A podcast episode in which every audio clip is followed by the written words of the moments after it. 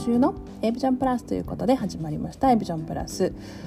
の運営のカーコです。この番組ではエビジョンプラスについてカーコが斜め上からお話をしていきたいと思います。エビジョンプラスのメンバーの方もそうでない方もお楽しみいただけるような内容にしていきたいと思っておりますのでぜひ最後までお付き合いください。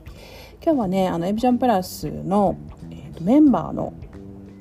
魅力についてお話をしたいんですけど、えー、と今ね在籍してくださってる方が30名ほどいらっしゃいますでまあ本当にいろんな方がいて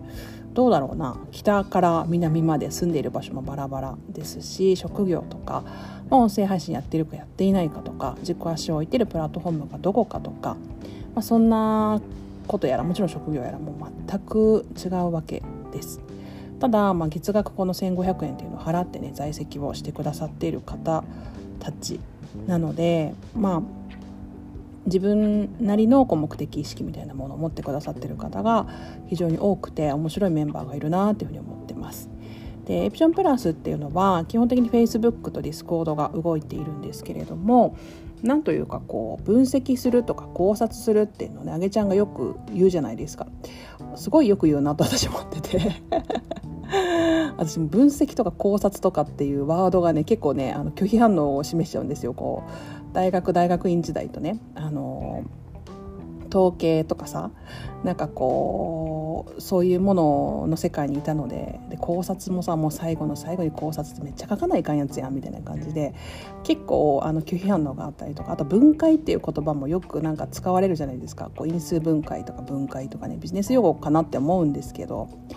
分解はね、まあ、その拒否反応はないワードなんですけどなんかビジネス用語が私あんまり明るくなくて分かんないのであれなんですけど、まあ、分解するとか考察するとか分析するとか、まあ、そういうワードがねよく使われるんですけど、まあ、最近このワードのね私自身ですけどこのワードのねうん大事さっていうのにようやく気づき始めたなって思うんですね。で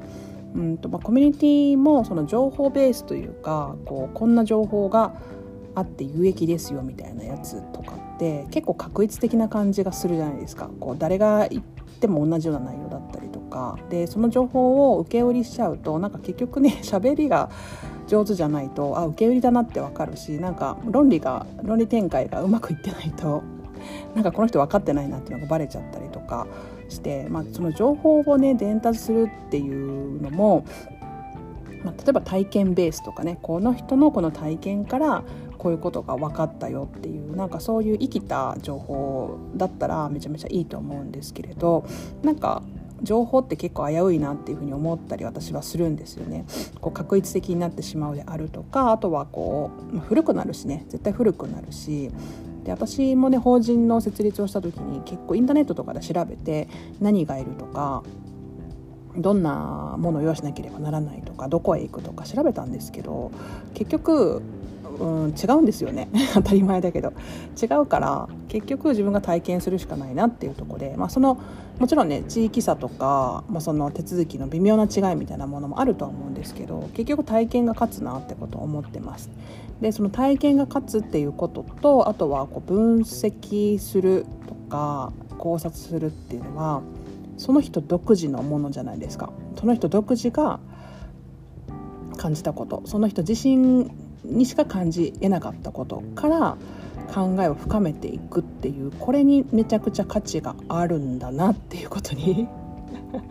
ケープションプラスの運営やってて1年以上経ってですよ、まあ、ようやく最近気づき始めたんですよ。なのであのあなただからこそ見える世界あなただからこそ考えることができる世界っていうのが、まあ、その人の魅力につながるしその人の発信っていうのをずっと聞き続けたいな見続けたいなって思う要素だと最近本当に思うんですよね。で誰と意見が違ってても別にいいんですよ。いいんですよ。置かれてる立場とか体験が全て一人一人違うからね別にいいんですよ。いいんですよ。だからそのそういうストーリーっていうのがコミュニティメンバーの人が30人いれば30通りあるわけなんですよね。でやっぱり入ってきてくださってる皆様方は考察好きだと思うんですよね。でこの考察が好きな人ってめちゃくちゃ魅力があるなって思うんですさっきの理由ですよね。こう確一的なことをボーンって言うんじゃなくて自分の頭で考え考え抜いたことを発信できるっていうのがその人たちの魅力になっているのでなんかそういう意味でコミュニティメンバーの方って一人一人魅力があるなって思うんですよ。考察が好きその人にしかできない体験をして感じられたことを伝えられるっていう意味でねでそういうことがこうディスコードとかのやり取りから透けて見えるとめちゃくちゃファンになりますよマジで。あのそういうまあ、音声もさ難しいじゃないですか私も本当難しいと思うんですけど音声の通常の収録で伝えられることなんていうのは本当になんか5%ぐらいかなって思うんですよね。微々たるもので。結局そこからその人がどんな風に考えどんなことを考察しているかっていうのって結構わかんないんですよね。そのさらーっと耳で聞くだけでそれを十分受け取れる人って世の中に全然いないと思うし無理無理ですよね。難しいですよね。だからこそこう言葉のラリーでメッセージのやり取りでなんかそういう魅力を感じることができるとコミュニティメンバーの方の魅力がねうわーっとその30人に伝わってでそこからさらにあこの人と何かやってみたいなとかこの人の活動を応援したいなとかこの人とだったらいい掛け算ができそうだなっていうのがブワーって見えていく感じですよね。まあ、そんな感じであのコミュニティメンバーの方の魅力っていうのは多分コミュニティに入ってきてそのコミュニティの中で言葉でのやり取りをする中でめっちゃ見えてくるっていうのはまあ持論ですねこれかなり持論ですねだと私は思ってます。でなんかねその言葉のやり取りの中もまあテキストベースなのでテキスト書くのが苦手な方もいるじゃないですか。でもなんかやっぱりその何て言うのかな姿勢だったりとかもそうなんだけどなんか私自身も思うんだけど私自身の通常の配信と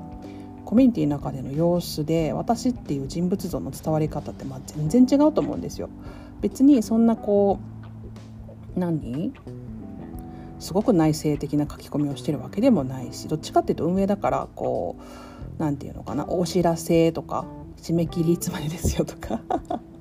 そんなんが多くなっちゃうんですけどでもそれでもやっぱり何なんでしょうねあれねクローズドの中でそういうふうにこう人柄が分かっていくっていうのはめちゃくちゃあって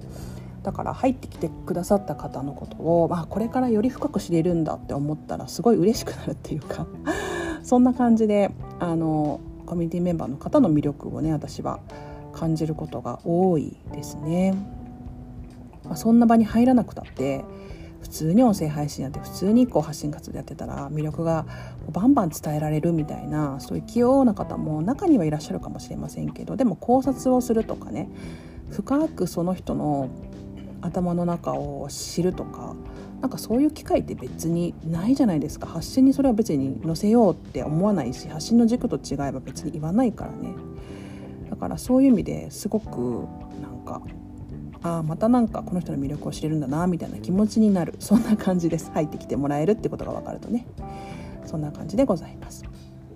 で現在第6期生を募集中ということなんですけど、まあ、前回が5期生が10人ぐらい入ってきてくださっていてまあ同じようなペースで推移をしていくか、まあ、魅力のある、ね、コミュニティメンバーの方たちがあのいるとまた入りたいなっていう動機になったりとかしていくような感じもするのでまた是非皆さんあの私たち運営やコミュニティメンバーの方たちとねさらにぐっと入り込んでね自分の人生をより良くしていくためにいろいろ考えたいとか活動していきたいみたいなね気持ちがある方は是非ウェルカムでございますのでお待ちしております。はい今日は何分ぐらい喋ったんだろうか。わからないですけどついつい熱くなってしまうかこなのでした。今日も聞いていただきありがとうございました。また来週もお楽しみに。かーこでした。さよなら。うん